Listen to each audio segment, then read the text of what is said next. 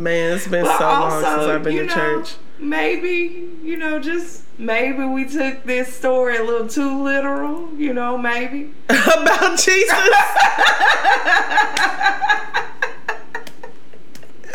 My nigga. I know you can't say that. I do. Man, it's so complicated. Like, uh, so complicated. Cause like true in my heart, he was a great organizer, lit man, you know, just I mean, I guess. I uh, you know, gotta give him some credit for uh, mobilizing. my mobilizing. mama is listening to this, so so we might as well skip this my part. best.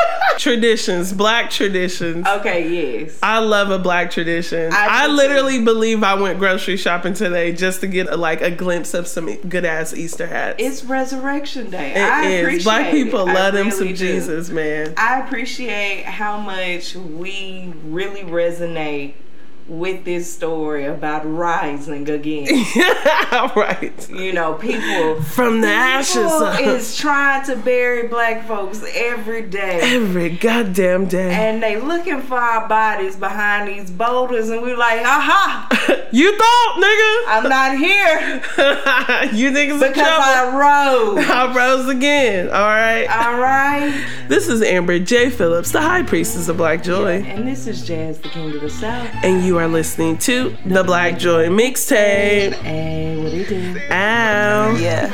I'm a bad bitch, nigga. You can't kill me. No, you can't smoke me out. Just hundred dollar bill me. These niggas kill me, acting like I owe them something. A grown woman, I won't sacrifice myself for nothing. I'm going places, making plays. I got a bigger vision. I'm tired of twenty dollar booty calls and supervision. You was a star until you went and tried to play the moon. You broke my heart and then I turned into a fucking goon. Yeah, I'm a bad So we back at. Black Joy headquarters. Y'all Oh know my we've been God. living this charmed life. at the Charmed ass life at the studios. Because our plug of an engineer has decided that he is gonna learn some more things. Shout out to Morgan out here at Transom learning how to be the best fucking audio person creator in the world. Just out here being excellent. Yes, and of course it will be one of our trans siblings to usher us into this great era around audio Amen. primary sources. Yes. So A sonic shifting. really proud of him, and I can't believe this is how I'm spending my Easter in front of one mic, crouched all over, back all hurting and shit.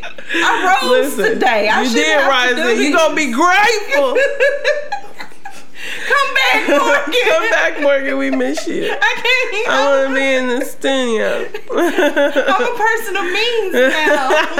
the life in which I have become accustomed oh to. Oh my God. The Black Joy Fucking- Jubilee gonna be uh talking about uh why y'all sound like that? uh because you ain't been giving to the PayPal. You better put some in the motherfucking PayPal. All right, y'all. So please make sure that you are following the hashtag Black Joy Mixtape, Mm-hmm. as well as do not forget to hit up our PayPal at paypal.me backslash Black Joy to make sure that you are paying black women, especially black women who have decided to rise on the third day. Amen. Um, also, make sure y'all are clicking like and subscribe to the Black Joy mixtape on iTunes. Feel free to leave us a little review. Let's keep this party going and follow us on Twitter and Instagram at Black Joy Mixtape. boom, boom. All right, Jazmine, should we just get into our our segments this week? Get these white folks on their way. Yeah, let's do it. All right. White people have no self control. Goddamn, goddamn. All right. well, starting out, a Texas woman. Okay, I guess I'm sorry. A te- there has been a Texas woman sentenced to five years in prison for voting while on probation. It's a goddamn shame. 43 year old former tax preparer Crystal Mason had only recently been released from federal prison for a 2012 tax fraud conviction in which she pleaded guilty to inflating returns for her clients. She was still on community supervision at the time of the 2016 presidential election, but no one, including her probation officer, ever told her that being a felon on supervision meant she couldn't vote under Texas law, her lawyer told the Washington Post. The case is yet another illustration of Texas's zealous crackdown on voter fraud, a made up problem. a completely made up problem is like literally less than 1%. Who wants to waste their fucking time voting? Like, who's up, paying for that? nah, for real. Stop it. A made that's up, the dumbest, that's the dumbest fucking job, con job I've ever. What? Oh, I'm about to go fake vote, bitch. A made up problem that state GOP leaders have described as quote unquote rampant in the past, but for which they have yet to provide hard proof. Any. Aside from this case and one other one. Anyway. the other case in February 2017, another woman in Tarrant County, Texas, a Mexican national with a green card, was sentenced to eight years in prison after falsely claiming to be a U.S. citizen on her ballot. According to the Fort Worth Star Telegram, Rosa Maria Ortega, a mother of four, t- testified that she had confused the difference between rights granted to legal permanent resident and to a U.S. citizen, which a jury did not buy. But she had voted as a Republican in elections 2012 and 2014. Wow. Let that be a lesson to all the Latinx cousins and siblings who are trying their best to become white, but white people are letting y'all know that think again, you know too much Spanish. Your name is literally no, bro. Your name literally has too many rolling R's. Rosa Maria Ortega. Like, no. Why are you out here voting Republican illegally? Like, what's wrong with you? Meanwhile, this black going woman was going to jail for voting Republican. voting against your best interest, like times and you got two. jail time. Man. Because none of the Republicans managed to explain to you what your rights were. Oh my God. Which leads us, let's set sis over here and go back to Miss Mason, who was literally fucking arrested. Because her mama came home and fussed at her because she ain't you voted. Probably was on her. You gonna let this white man win this? Like, bruh. how much does this suck that she's going to serve time for voting for a loser? That sucks. Also, black folks, we really gotta understand what the rights like voting rights are very limited for us y'all y'all yeah. that's why this advice around you gotta go vote because our ancestors fought and died no oh. our ancestors fought and died to have human rights, to have all their rights, to have their dignity, to be people. Voting was just one arm of that. What they've had, managed to do, though, is take their right away in other ways by requiring us to have IDs, by uh, disallowing us to vote in certain places when we are convicted felons. Like there are so by locking us up repeatedly for dumb shit black people from voting aside from our apathy. Yes. Like it's not just apathy that people are not participating in this process, y'all. People literally have better shit to do, like not go to jail for going through the process. And given the fact that so many black people have gone to prison for multiple reasons, right. we should definitely make it routine to ask, have you been convicted of any felonies? I'm getting to a point where I feel like this should be a question and not because it's a negative stereotype of Right, which is how it's used though. It's like it is by white folks. But if we registering people to vote and not explaining to them what their rights are, what they do and do not have access to. We're setting people up to be criminalized. Exactly.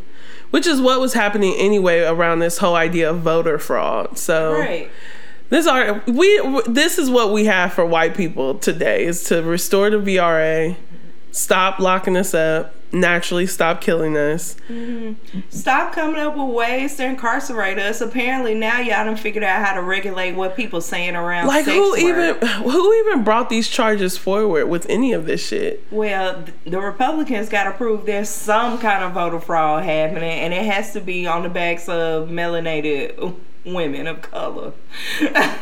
Even the ones who vote Republican. Even the ones who vote Republican. Goddamn. Yes. It's a 50 50 shot, I see. All right, well, that's what we have for white folks. It's very brief this week because Yeah. we have some bigger fucking fish to fry this month. Yeah, white people, please uh, make sure that you hit up our PayPal before you exit. um, as you already know, this show is not for y'all. We appreciate y'all sitting here and listening to our sexy ass voices. Yes. But you know, And sometimes keep sharing the links, you know, we say what you learned. we got over 50 tracks around what y'all doing and what y'all could do better, you know. And we feel like right now, today, on this here track, now on Resurrection Sunday, Mm-hmm. we need to talk more to our people and our institutions Yes, God. Goddamn. because they need more of our support and love. Yes. All right. You know, black people got some shit we need to handle, and just because you see us handling this shit in the public doesn't mean you're also allowed to discriminate on us and exclude us from positions of power and leadership because y'all do the same shit. Yeah, all right. that's racist. That's If racist y'all as out fuck. here not funding our ability to work through our conflicts, which many of our conflicts rise out of Yo scarcity model that y'all have created and told us existed. and we believed y'all. So right now we doing anything to get to the top of this thing, and none of it is healthy. None of our people. good because we keep fucking up the rules. We don't know which paperwork to file, Lord. Fucking up Goddamn. the collection plate. Oh God, we don't know where to regrant money. Anyway, this brings us to our brand new segment called Black People Are Losing It. White people, don't you say that shit Don't even loud. you don't even try to say that shit in nobody's general direction. I don't even care if you see a nigga losing it on the street. Don't you ever You look repeat. way. You look the other way. You remember that you have no self control. Therefore, you have no room to judge when we going through our shit. Right. So of course we can't help but lose it. we gotta go. We gotta go somewhere. sometimes you just need. Sometimes going crazy least gives you a guaranteed two week break. You know. Sometimes you just gotta go to fuck off. Stop, Amber. Anyway, this brings us to our first headline, and black people are losing it. The Black Ivy League, known as Howard University, is finally being held accountable for the generational mismanagement of students' goddamn money. All right. Last week, an anonymous article was published on Medium, a site that allows individuals to self publish articles of any topic that they so choose. Um, and this article listed out allegations of financial fraud and cover up that stretches from Howard's administration, the financial aid department, and the university president, Wayne A.I. Frederick, and even students, the most notable of them being Tyrone Hankerson Jr. But we will get to that ass later, all right? So, the article that was published and um, taken down off of Medium alleged that Howard's financial aid office embezzled nearly a million dollars from the university through a scheme that involved fake scholarships, university grants, and even entirely fake made up funds. So, according to the root, here's how the scam works, bitch. Lays out, motherfucking. so, here's how it goes. I need like some dramatic music, like when they about to rob the bank in the movies. Dum dum dum dum So, here's how the fuck it went down. Beginning in 2013, some of Howard's employees allegedly began awarding themselves university need based grants oh shit. attended for low income students. Why are we like this? Can I? I want to keep doing it like this. This is perfect. Niggas scheming this. Tell me this ain't the plot for Ocean's 1919 06. You know, like, this is great. This is a good ass scheme, bruh. Y'all can tell we back in this living room, man. We would never say like say this shit like this in the studio. Ever. this nigga, I was looking at this scheme like, damn, I wish I would have had a job in financial aid. Woo! All right. So, since Jazmine don't want to enable me in this, I'm totally enabling you. You just gotta be, you gotta fully commit or not. all right, all right, I'm gonna fully commit. all right. According to the root.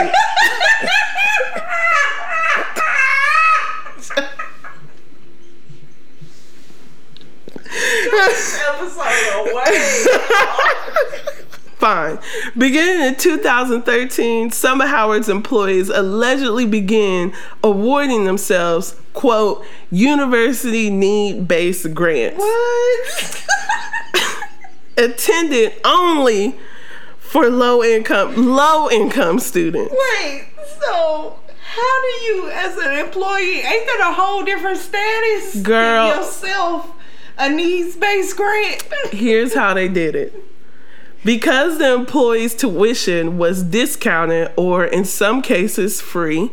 Sometimes if you work for an institution, you can uh-huh. go to school there for free. Yeah, so I totally did that. Exactly. Like it's like a, you know, the perk of a job, all right? Mm-hmm. It's like a benefit. So in some cases, this was either extremely discounted or free. They would receive refunds for the amount of the overages of their tuition. Yeah. So, despite the fact that Howard's current tuition is $24,122, they oh, pocketed overage checks Oh. sometimes amounted to tens of thousands of dollars more, according to a person with knowledge of the details.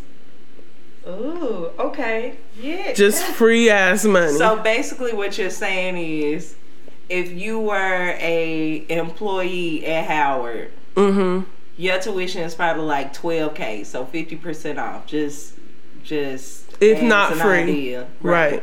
So then they would get this grant for like twenty five thousand dollars. So then they would get like thirteen thousand dollars as a refund. check. Right.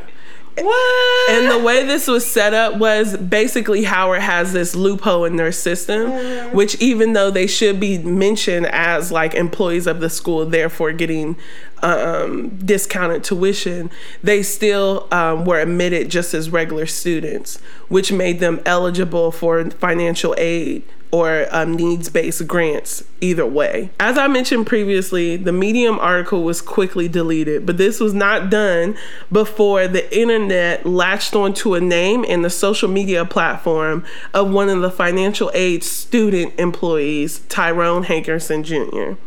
Specifically, Tyrone in this whole scheme, Tyrone comes into play because he was repeatedly awarded $65,000 in university need based grants from 2014 to 2017, which he claims isn't a lot of money when you consider that he was there for seven years because he also attends law school there. However, some scholarships were categorized under titles like mock trial, study abroad, and a completely made up trustee scholarship. What? Who gives out scholarships for mock trial? Girl. when you heard about mock trial fucking it up, like across the like nation. Scouts, like, like, look, mom, the scout from Howard is coming to the mock trial. This ain't the great debaters, nigga. It's full ass 2014. people are impressed by intellect, like black people who speak well. Mock trial's not a There's fuck no 'em up. orators no more. Who? What? No. You hear the Black Joy mixtape? We don't care about that. It was brought to my attention.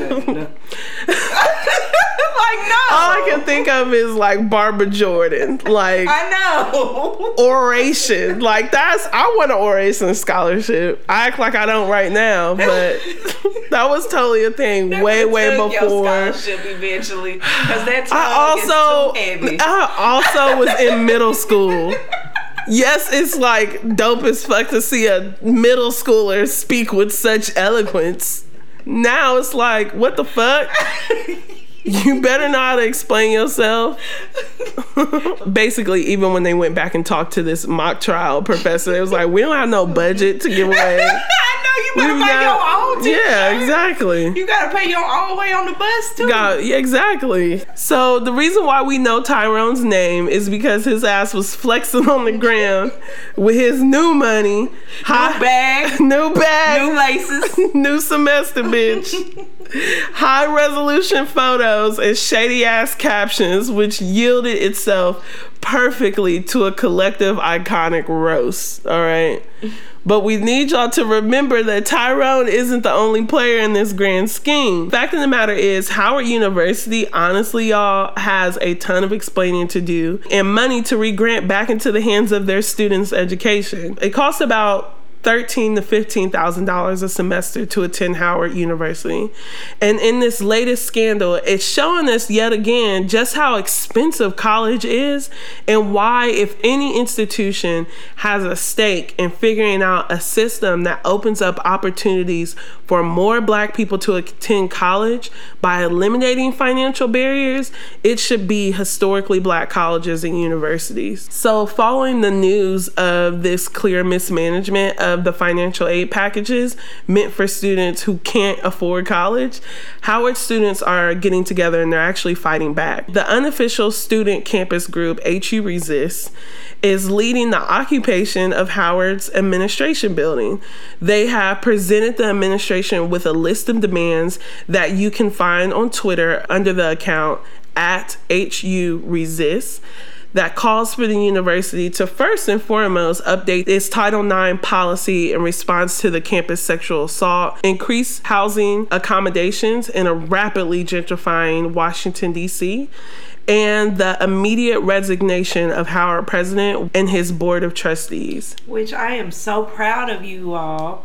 Like y'all need that from me. But one thing that I know for sure is these institutions were created to ensure that black folks could get an education, especially when white folks would not let us into their institutions. Right. So we got to have systems of accountability for our institutions when they messing over our money. Right. Uh, specifically when it's created in the interest of advancing our people and our communities. Mm-hmm. And even I hope these demands go further. Y'all also deserve affordable educations. Right. So that tuition price might also need to come down. Exactly. and we're seeing that it's possible for it to come down. There are tons of school, I think it's Berea College, which again, Oh, yeah. they they provide I think their tuition is free for most of their students cuz in Appalachia. So, So uh, good luck to y'all and keep on at it. We really love the video of Rihanna, bitch, better have my money. Yes. Um, I also strongly Cultural organizing. to to you know play Migos. To really modernize the Negro spirituals, we have a lot of folks who are talking about the system and all that other stuff. oh yeah. So I'm excited. And you old head stop judging these kids. Ain't nobody got sing We Shall Overcome. Goddamn. Like, like Pac didn't have a nose ring. Too. Exactly. Shit. this. All right, so we told y'all black people's losing it, but you know that means we can find another way. Yes. All right. Just because we losing it doesn't mean that it's all lost. All right. Erica gave this dramatic ass title for this. I want to say it. Let me say it. A new spelling of my name Black Lives Matter. Cincin- Cincinnati came out like some Ohio Negroes. With Jabari Gang, we have watched from the mountains as the Black Liberation Movements Morgan, come back because I cannot work under these conditions. Okay. All right, hurry up now. I love movement jokes. I'm Go trying ahead. my best. Yeah, you talking like we gotta look these people in the face. exactly. They already know I'll be making jokes. So I told you who I am. Say Y'all keep getting mad at me. Same. Like we not passing around a crystal rock in order to make Ah, I can't even do this. Just go into the headline. Everybody got issues, all right? you know, y'all jobs look like this too. Okay. Everybody got job problems. I just want y'all to remember that. This ain't new to nobody. Now, it just so happened that our jobs move, you know, us toward liberation. It just so happens, yes. Supposedly. In a lot of cases, that's what we're supposed to be doing, okay? Now, is that always happening? Maybe. But just like Howard ain't always giving people their money to get their education, you know, social justice movement organizations also do the same thing sometimes. Allegedly. Allegedly, not all the time. Not all the time. but it can happen. it can happen. Not saying Amber- that it's happening. you know, not saying that at all. I'm just saying that me and Amber ain't got nothing to do with it. We are the poor folks of this we shit. are in the hood of the whole situation. You ain't never, never, ever seen us like that. That's why we literally are making a podcast because we tired of living in the PJs and Yes. this shit. We're- So we got tired of people crowdsourcing our Facebook statuses for their talking points. And an unaffiliated and independent and unaffiliated and independent just do read your words. Since you you moving us along, go for it. Goddamn. working come Oh back man, and unaffiliated. our message about to be hot. We're the media, all right. That doesn't mean we don't love pe- these people. You want to know what's wild? An unaffiliated and independent black liberation organization has decided to cut ties with its name. Black Lives Matter Cincinnati recently released a statement on their website titled Why Black Lives Matter Cincinnati is Changing Its Name. After three years of internal debate, the organization never were nor became a chapter of Black Lives Matter or the Movement for Black Lives Network because they were, quote, at odds with that national body and its directives. They go on to write, quote, we originally took the name inspired by a rising movement for black liberation manifested through spontaneous actions breaking out after the killings of Mike Brown Jr. and Trayvon Martin. People chanted, Hands up, don't shoot, and Black Lives Matter. This was before any serious national structure and unified platform existed. We felt in that context we had the right to try to champion the name and give it the meaning worthy of the people it claims to support and defend. In the statement, they detail how they spoke with families in St. Louis who claimed that the folks we now know as Black Lives Matter, DeRay McKesson, Color of Change, and Dream Defenders took media credit, pushed the BLM name, and as a result, quote, concessionary funds from the government as well as from those with money looking to make contributions for the fight all funneled into the coffers of BLM and local activists willing to cut deals against the interests and wishes of the people of St. Louis most affected by police murders. End quote. Child. Well, So I will say this statement does get a little problematic there around the Cleveland yes, it does. Or it gets transphobic actually a little bit. This statement really if we think about movements throughout history, yes. people have always disagreed about the strategies that people were implementing at the time. There are archives about uh, when people were integrating schools, like there were black folks writing letters saying, I don't know why you doing this. Black folks was even writing Martin Luther King asking him why he won't sit his tail down. Mm-hmm. So it's no surprise that, um, but like according to mainstream black history, there is a, a arc in the movement around nonviolent strategies versus more militant strategies. Yes. And basically from um, your Marcus Garveys versus your Du Boises to, you know, your Mary Church Terrell versus your Ida B. Wells. Your James Baldwin versus Malcolm X. There's always been some type of uh, quarrel around mm-hmm. what's the best way to move black liberation. And totally normal. Yeah.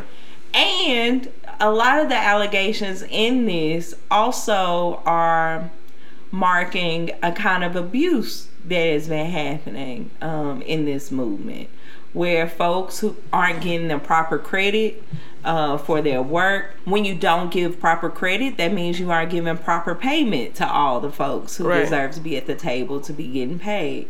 Um, so those are very real accusations. And there is a piece of this that gets problematic. Uh, if you read the statement, you go on down to uh, Cleveland, what mm-hmm. went on. Well, I don't know what they BLM Cincinnati is saying that the national BLM um, convening that happened in Cleveland mm-hmm. centered the voices of trans folks too much, mm-hmm. which it was led by um, activists like Elle Hearns to really, like you were saying, address the fact that we do need to be having this conversation about who is all being killed by police, mm-hmm. which doesn't just rest and die on black, black men. men. It's black women. It's young black women. It's trans folks.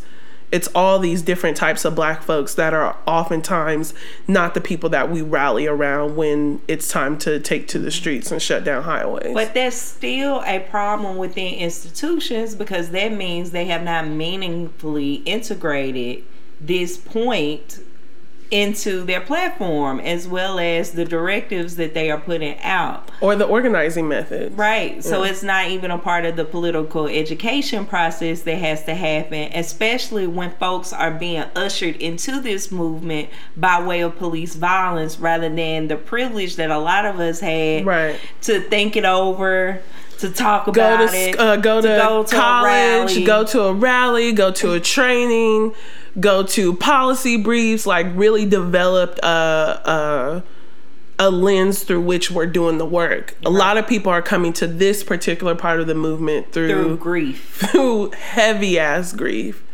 through like, I bet I refuse to allow my child murder to go unaddressed type of shit. Not because they went and majored in conflict resolution and pre law. Mm-hmm.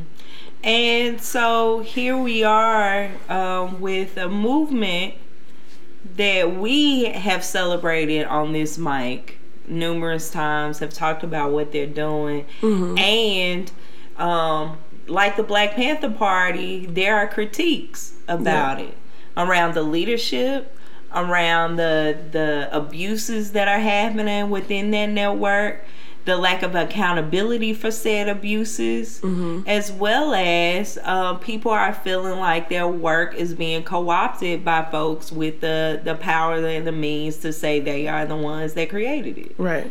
And are the ones who can fundraise around it, and are the ones who can be spokespeople about it, mm-hmm. and that kind of um, yeah, it's, it's, a conversation that we shouldn't be afraid to have. I don't know why there's so much shame around doing the exact same thing that doing what we need to do. Moving right along to our next segment, Black Women, the Gods. The Gods. Um, we are giving it to Ashley Yates, who was recently featured in two New York Times articles that you all should definitely read. One is called They Push, They Protest, and Many Activists Privately Suffer as a Result and the second one being the quiet casualties of the movement for Black Lives. Um, Ashley Yates, she's been doing this for quite some time um, after experiencing abuse um, herself within the movement for Black Lives. um, and having a very public falling out, which is all detailed in these articles. She's just been boldly leading this charge to ensure that Black liberation isn't just what we do um, outwardly when the police harm us or when policies are terrible, but an action of how we actually build our practices, how we train organizers, and how we care for each other as we address these very societal ills. And we deserve to have a movement that allows us to be whole. Yeah. We, if you think about it, uh, the black uh, resistance, black liberation, work, the outward work beyond uh, post emancipation is just a little over a century old. Mm-hmm. And we have been through a lot of traumas while we've been here in America. And our movements have been places in which we seek refuge, but also it's the place that does a lot of harm just because the the the abuses are back to back. Mm-hmm. They don't cease. We don't get breaks. So a lot of times the people who we need to be the softest with us forget that they need to be soft. Mm-hmm.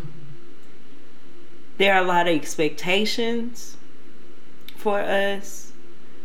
Um, there are a lot of folks who rely on our silence to to get through and what we're trying to say is we can't continue to do this work fully with innovation um, or with passion if it's being sucked out of us through these institutions that we have propped up as being the leaders and caregivers of our communities. Right.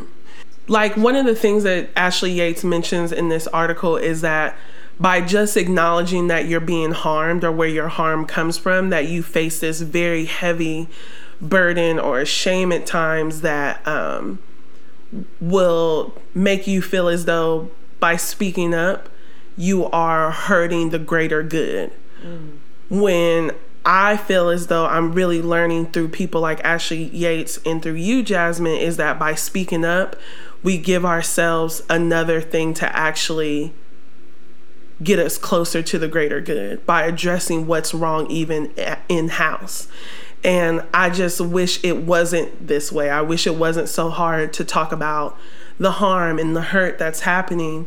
Um, because by addressing that, that's how we build stronger movements. That's actually the work. It's not just to end white supremacy when you're running for office, it's like so I can live a better, healthier, fuller life right now. Mm-hmm. And that the organizations I have, in the, yeah, the communities that yeah, I have, yeah. You know, I don't have to wait for it. And know. we gotta practice what the fuck we're advocating for. Right. Because once it comes down, you know, the question then is, okay, now what? Right. And so we should be able to point to things that we have in practice you know and it's not enough to just have it in the structure so like even being decentralized being decentralized means nothing if you have not decentralized the practices of white supremacy mm-hmm. which white supremacy is firmly rooted in isolation it's firmly rooted in individualism where it is up to ourselves like one person at a time mm-hmm. to hold these things these institutions accountable they want to continue to keep us isolated so that they can continue to normalize or make abuse just an everyday practice. And that can't happen in the institutions or places that carry our names. Mm-hmm. Like, so that's why we should demand more fa- from HBCUs. Y'all are upholding or claim to be upholding the traditions of the black collegiate experience. And I'm like, okay, cool. And just remember why and who you were founded by. I don't care even if you were founded by white folks. Right. The the the depth of Mary McLeod Bethune Cookman College. The value and the worth is the fact that she went door to door and raised that money. Mm-hmm. It was literally a collective model in which a lot of these schools were created and founded to make sure that black people can live better lives. And that's why we do movements as well. It mm-hmm. all is very much tied together. And so we have to remember that people, individuals, when they make these decisions within these institutions, that they are perpetuating the systemic abuse and oppression of these institutions. Individuals do that.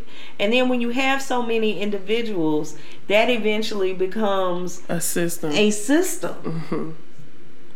Like the micro leads to the macro. The micro is not in isolation of the macro. Mm-hmm. Good job, Ashley Yates. Everybody say good job. I really appreciate you, and I, I want to say I'm sorry mm-hmm. because I've been uh, sub commenting about you for a long time, and you taught me how to be brave. I've been in an active practice of, of trying to be brave like you. And um, so I apologize and I thank you so much for your courage. Ashe. And what I know about Ashley Yates is that she's very bold. She's extra brilliant. And that doesn't go away when you direct it at a source of your harm just because it's uncomfortable for people to hear. So I want to hold both of those things at the same time. And then we're um, use this to go into our next segment that is called Me Too Remastered. So, one thing's for sure, I fully recognize that the 2017 phase of the Me Too movement has been one of the most effective attacks on white male leadership that I've ever seen. Good job.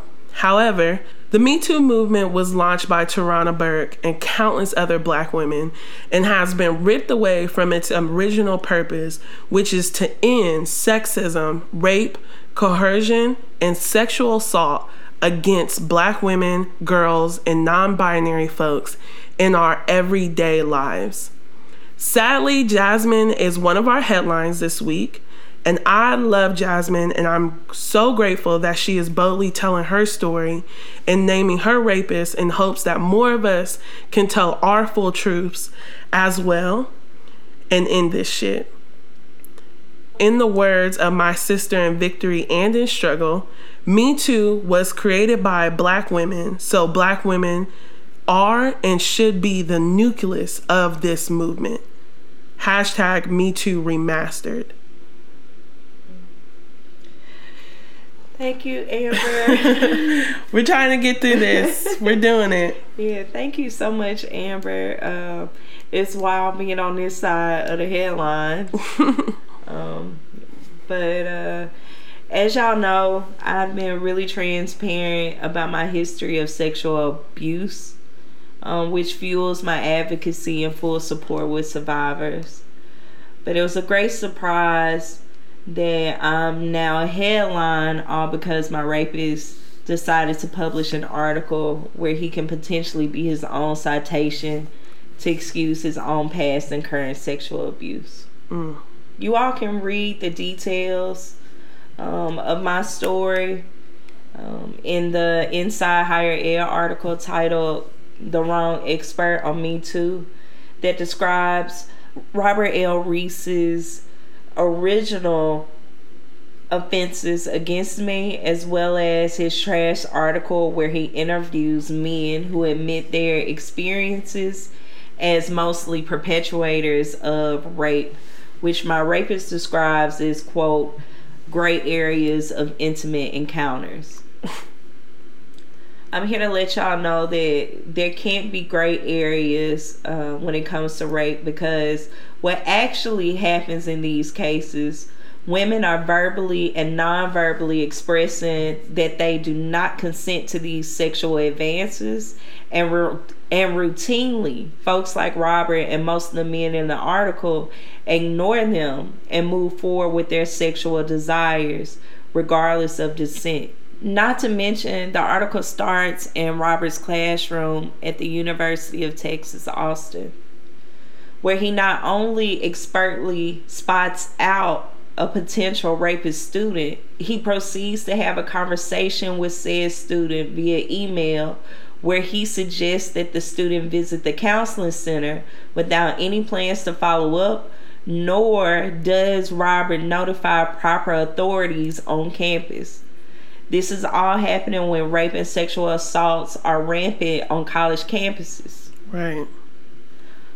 According to Rape, Abuse, and Incest National Network, or RAINN, 11.2% of all students experience rape or sexual assault. The National Sexual Violence Resource Center estimates that 63% of sexual assaults are never reported to the police. So you know that 11% doesn't tell the whole story, especially when you account that if folks aren't willing to tell the police, they ain't telling their friends, damn sure not finna tell the truth on a survey. Hmm. This is an epidemic and the epidemic of college campus sexual assault and rape doesn't just happen out of thin air. It is maintained and perpetuated through people in power, like Robert L. Reese at the University of Texas, Austin. And if we really want to address what's happening on our campuses, we must address who is advising and teaching students on these campuses. And Robert Reese is a rapist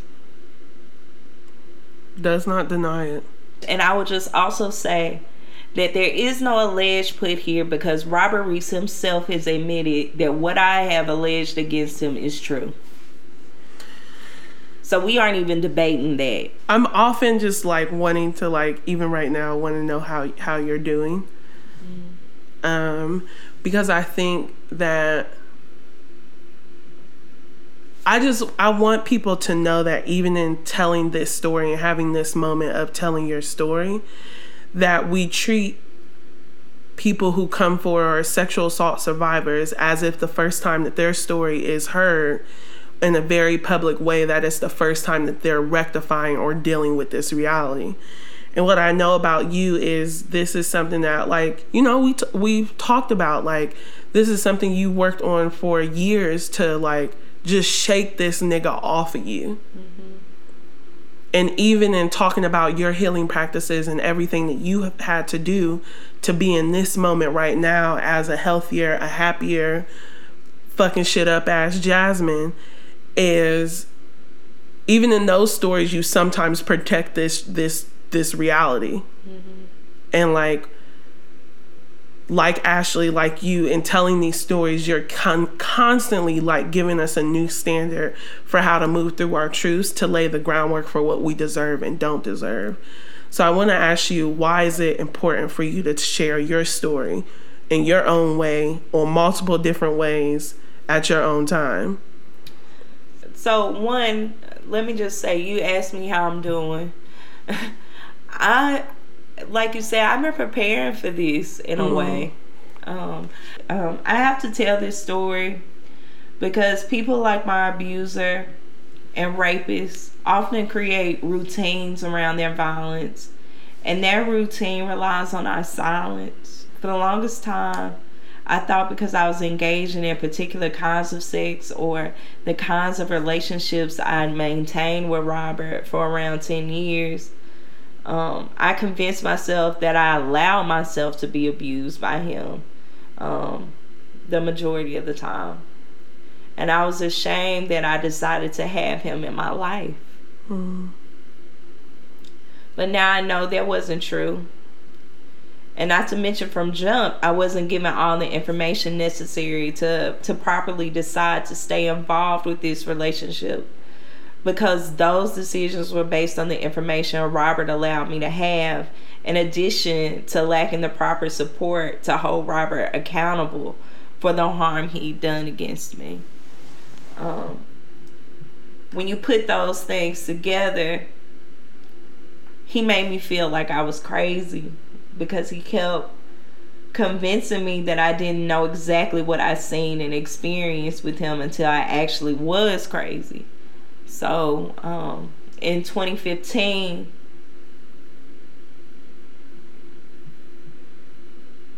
so in the story, that story takes place in 2012. In 2012, I found myself saying, doing things like sleeping with another guy in my apartment complex to let Robert know what it felt like to be lied to or uh, what it felt like to be hurt, mm. to be cheated on. Dad progressed in a way that I didn't anticipate in 2015. I found myself living in this man's home and contemplating suicide, thinking to myself, if he just finds my dead body, he'll understand the pain he's put me through.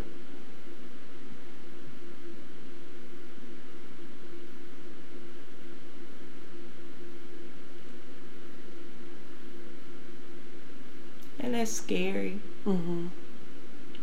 Um, thankfully, I took that as a sign that it was time for me to leave. Yeah. But who knows if other folks would be so lucky.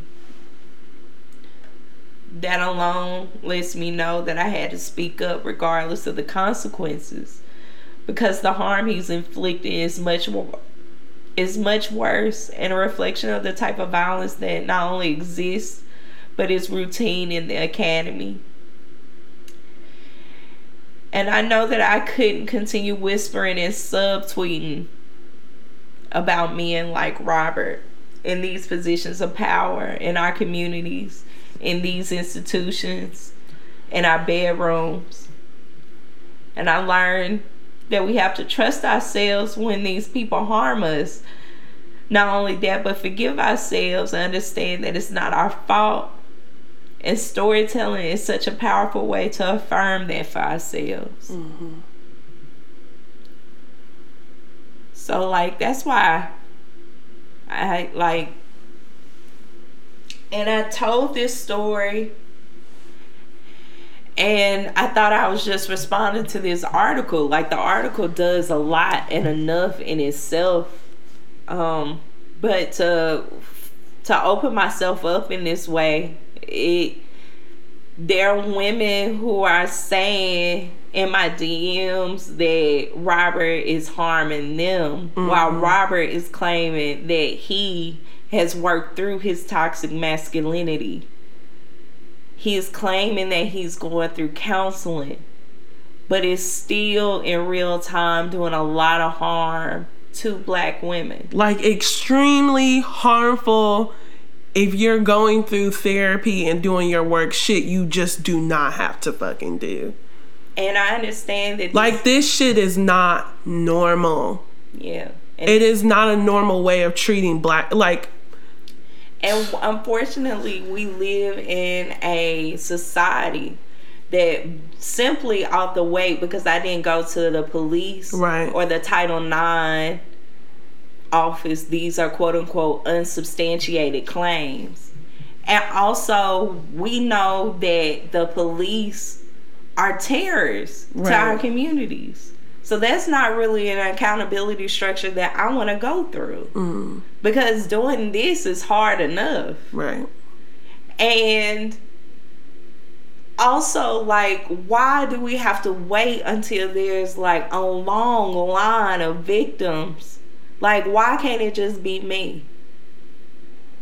You know, like why is it not enough for him to be a rapist when I'm telling y'all, not only did he rape me, but also there was no kind of way to talk about it,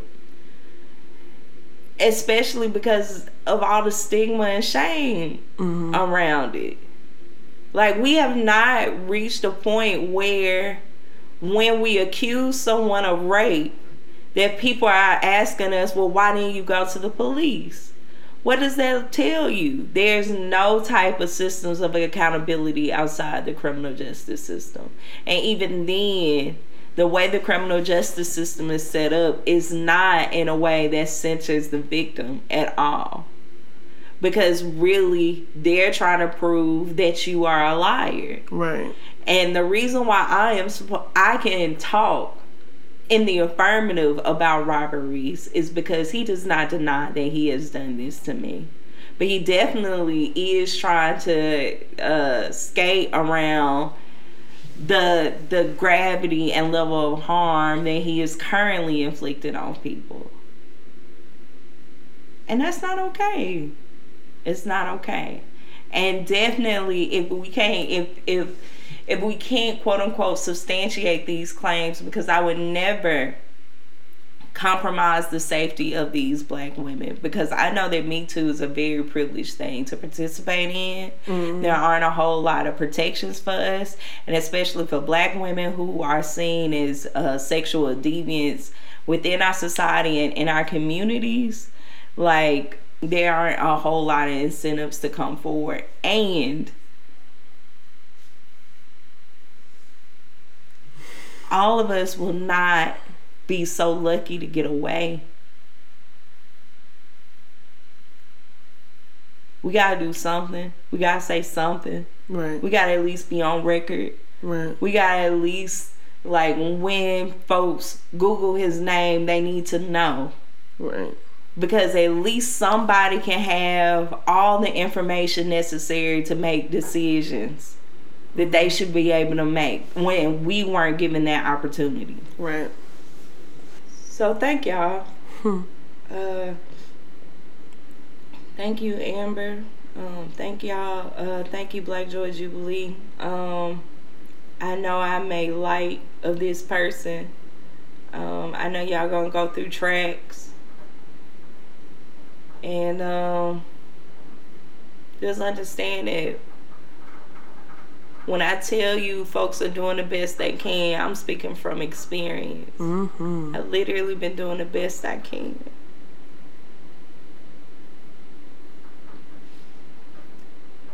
I'm showing up as my best right now. And I wish I had more answers and more solutions. But what I also know that solutions won't come from folks like Robert Reese. I'm sorry, Jazmine. The solutions will be deeply communal. Mm-hmm. And we won't keep putting the responsibility solely on the individuals with the courage, the privilege, and relative protection to come forward. Mm. The only way to address sexual assault can't be through victims can't be through bodies and experiences. Yeah and as someone who's literally teaching a class and picking out fucking sexual assaulters yeah. and not seeing any kind of fucking responsibility to do anything besides write a trash ass piece of article about it. Yeah.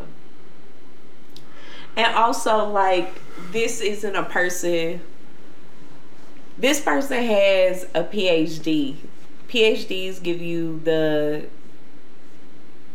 the power. Well, in this society, PhDs give folks the quote unquote power to create knowledge.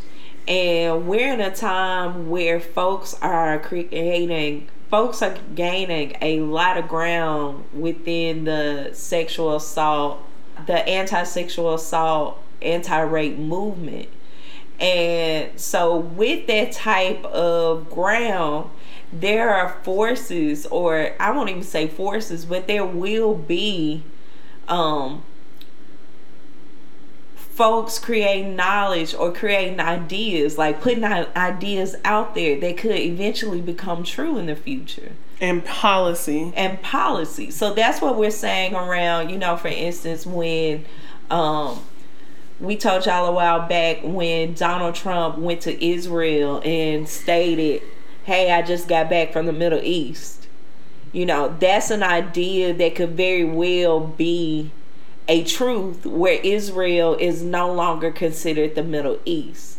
And so it's important for us to speak up right now in real time and not waiting because we are the ones we have been waiting for. Mm-hmm.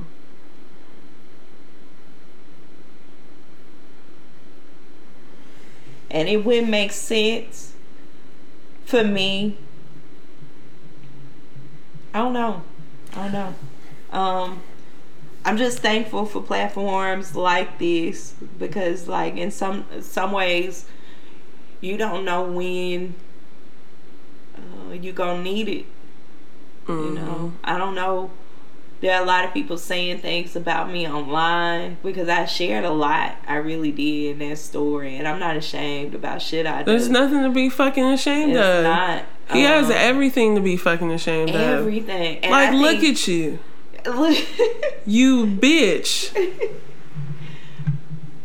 no wasn't good enough, nigga. The first time? yeah. How fucking dare y'all? Sorry. And the academy like does this like these kinds of things just aren't isolated to me.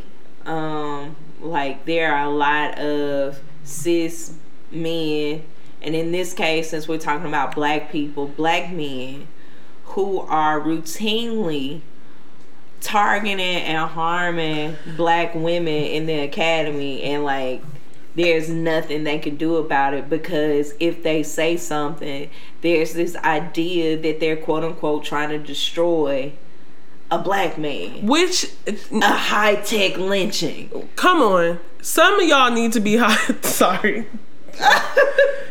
All I want to say is Like, for people who can look thing. at exactly and like some of y'all gonna nobody had to dig you up and I keep t- like no one had to like search for Jazmine. Jazmine told her fucking story. And if a black man got to go down, a black man got to go down because we can't keep sacrificing. You can't sacrifice people for your life.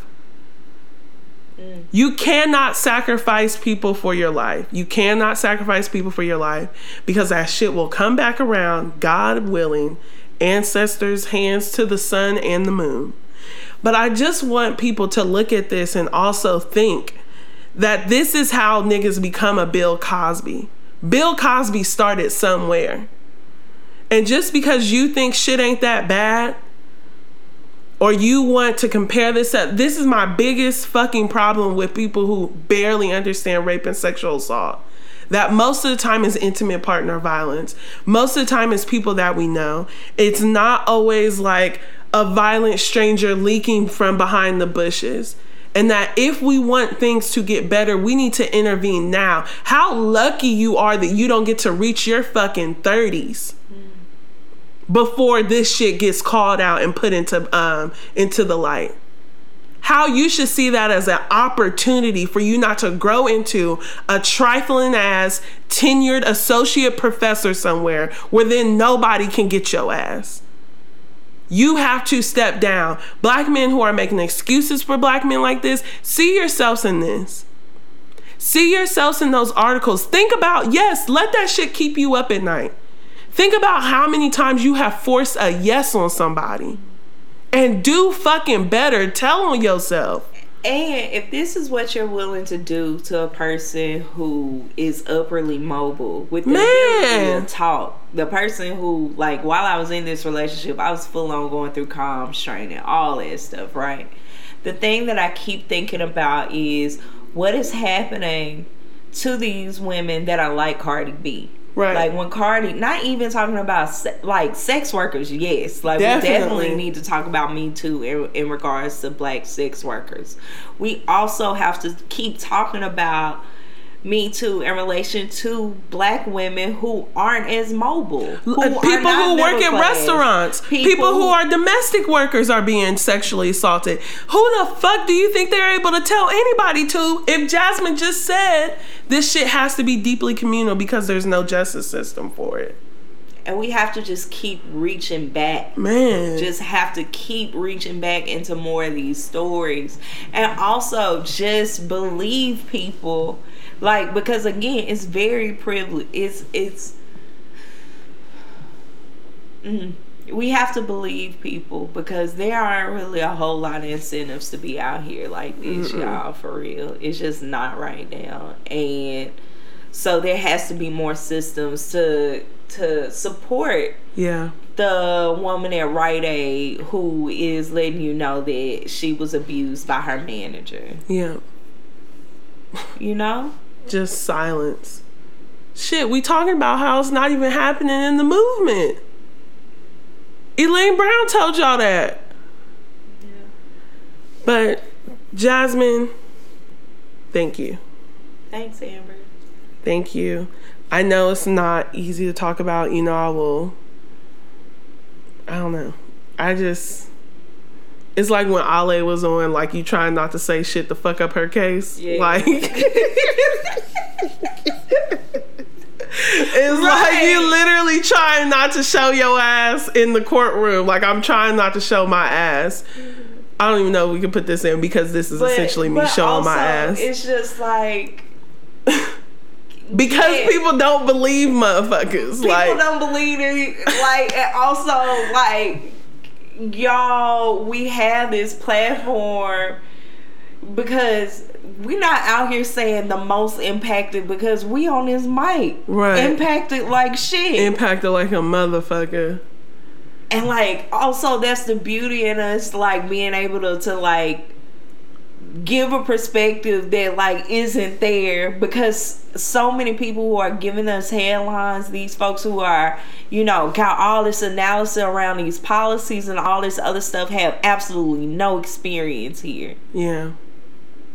no idea. Just so deeply removed from these experiences.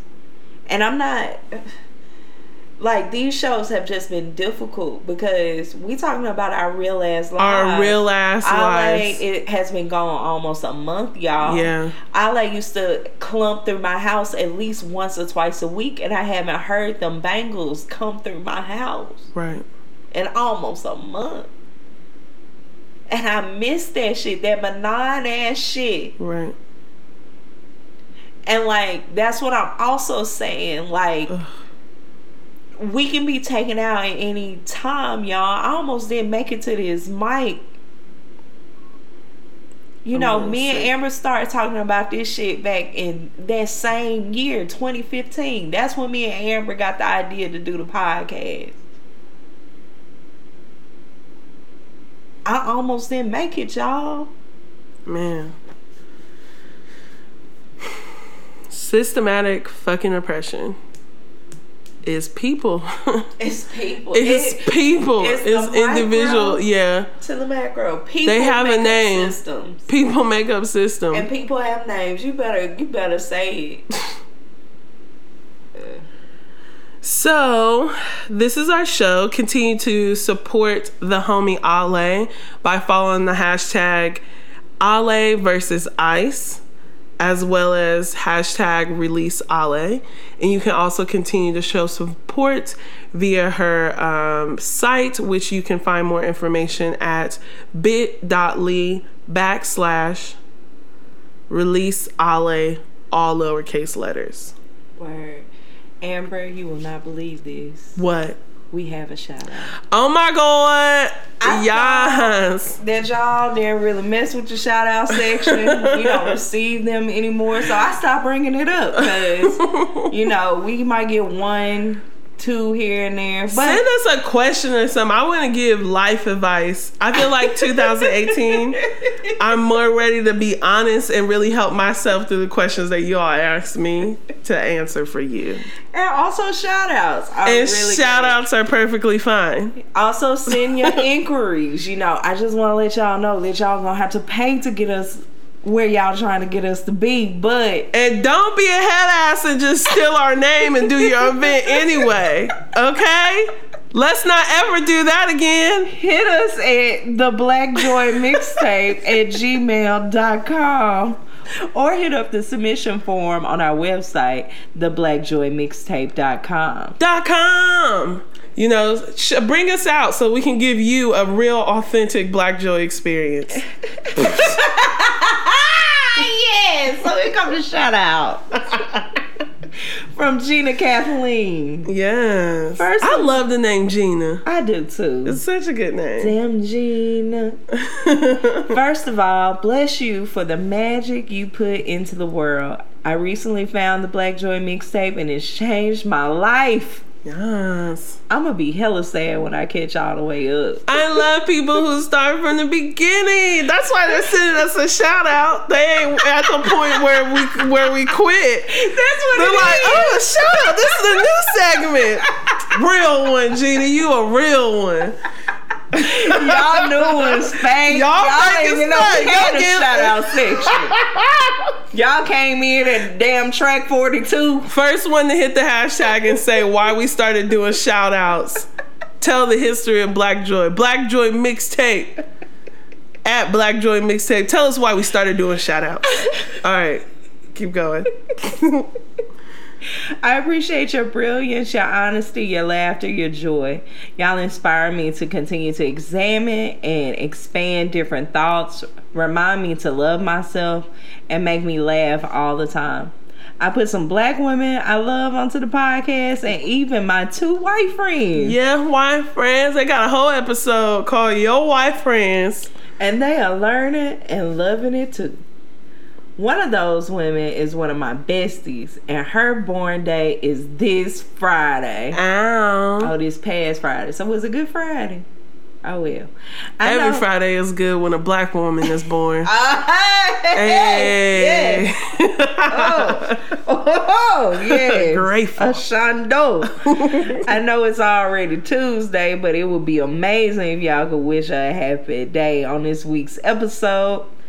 I want to put a yoga IG on blast, but it might overwhelm her, so I'm gonna wait. But for y'all, at least she's Go ahead and put her on blast. okay at Hope Lockett Yoga. Yes. H O P E L O C K E T T Y O G A. And you know, take this up with your friend if you did not want your IG out there. She look good. It's open. Look at sis. yeah, sitting dog down. Okay. Looking all zenful. Yes. Look at her on the conference table. This just gives a whole new idea of like what you can do at work. You know, take up space, sis. Look at sis in the conference room. Like- So how do you get to that point in your yoga experience? Listen. I have so many questions, y'all. How I do y'all too. how y'all learn these positions? Do I have to go to a class? Is there a poster I need to look at? they say you're just supposed to breathe. You're supposed to remember your breath. but y'all floating on one foot. She is though. I'm literally looking at a picture. I know. Look at her little curl. She's standing on one big She had to work up to that point. You know what I But mean? how long and what am I supposed to do to get to that point? I just want pictures of my legs up in the air with my booty perfectly cupped. Shout out for real begins here. I want to wish the happiest of golden birthdays to one of my favorite people since I was 14, Miss Hope Lockett. Hope is a fantastic person who inspires me and everyone she knows with her magnetic energy, her ability to jump into the things she wants and needs, and her love of her community.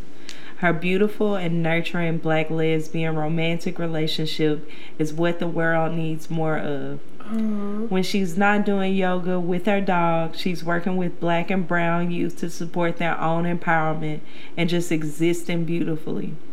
I am so blessed to call her my friend, and I hope this year brings her all the things she desires. Thank you for your work, and I'll drop some bills in the collection hat soon. All my petty black feminist best, Gina Kathleen.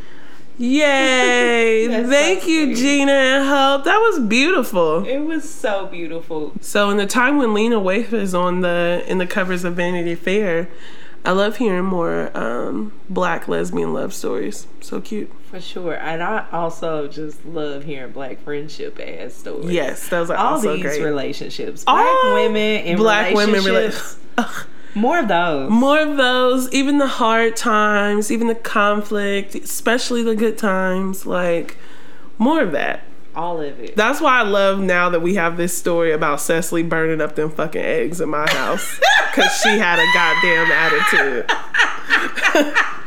that shit was so funny. I was like, yeah, so I'll see you tomorrow. Sure, because the episode came so close to Christmas that when Cecily returns, the story of them burn up ass eggs will be hashed out in the most passive aggressive banter I will ever have to sit in the middle of. Oh my god, I love her. tell you that being the Scorpio between a Capricorn and a Sagittarius is one of life's true gifts. Goddamn, all this black woman energy. You know, you gotta learn. You just have to dive in. That's why I'm really not afraid of nobody, nigga. I got the nerve to have Cecily a fucking Capricorn and Jazmine a Scorpio. It's like, boom, boom, boom. Just honest. Jesus, send me a fucking more Libras, goddamn. Give me a Taurus, shit. Give me a nigga who like naps. Not giving their opinions in my life in A general Taurus? directions. No. Ta- my mom's uh, yeah, you're right. My mom's a Taurus. Never mind, take that shit back. Jesus. Anyway, where can they follow you, Jazmine? Oh yeah, y'all can find me at Jazz on Your Mind on Instagram and Twitter. I have given up Snapchat. told you niggas. I told you niggas. So you can also follow me at Amber J Phillips on Twitter, Instagram, and the Facebook. Awesome. And you can also follow the Black Joy Mixtape on Twitter and Instagram, just at Black Joy Mixtape. Send us a shout out, why don't you, at theblackjoymixtape.com or the Black at gmail.com. And don't forget to pay us at paypal.me backslash blackjoy. You can also rate, follow, subscribe to us on iTunes, SoundCloud, Google Play, and now Stitcher. Your girls is on Stitcher. Yeah. All right. We right. came a long way from our 20 listeners. This is Amber J. Phillips, the High Priestess of Black Joy. And this is Jazz, the King of the South. And you just listened to the, Black Joy Mixtape. Hey, what do you do? Ow. Love y'all. Check my makeup in. Cause you know mirrors treat you better than a fucking friend. They blending in so they be aggy when you standing out. We're supposed to shine together, now you acting cubic. I'm a diamond, I'm a bad bitch, nigga. You can't kill me. I put it on him when I want it and he pay me. He don't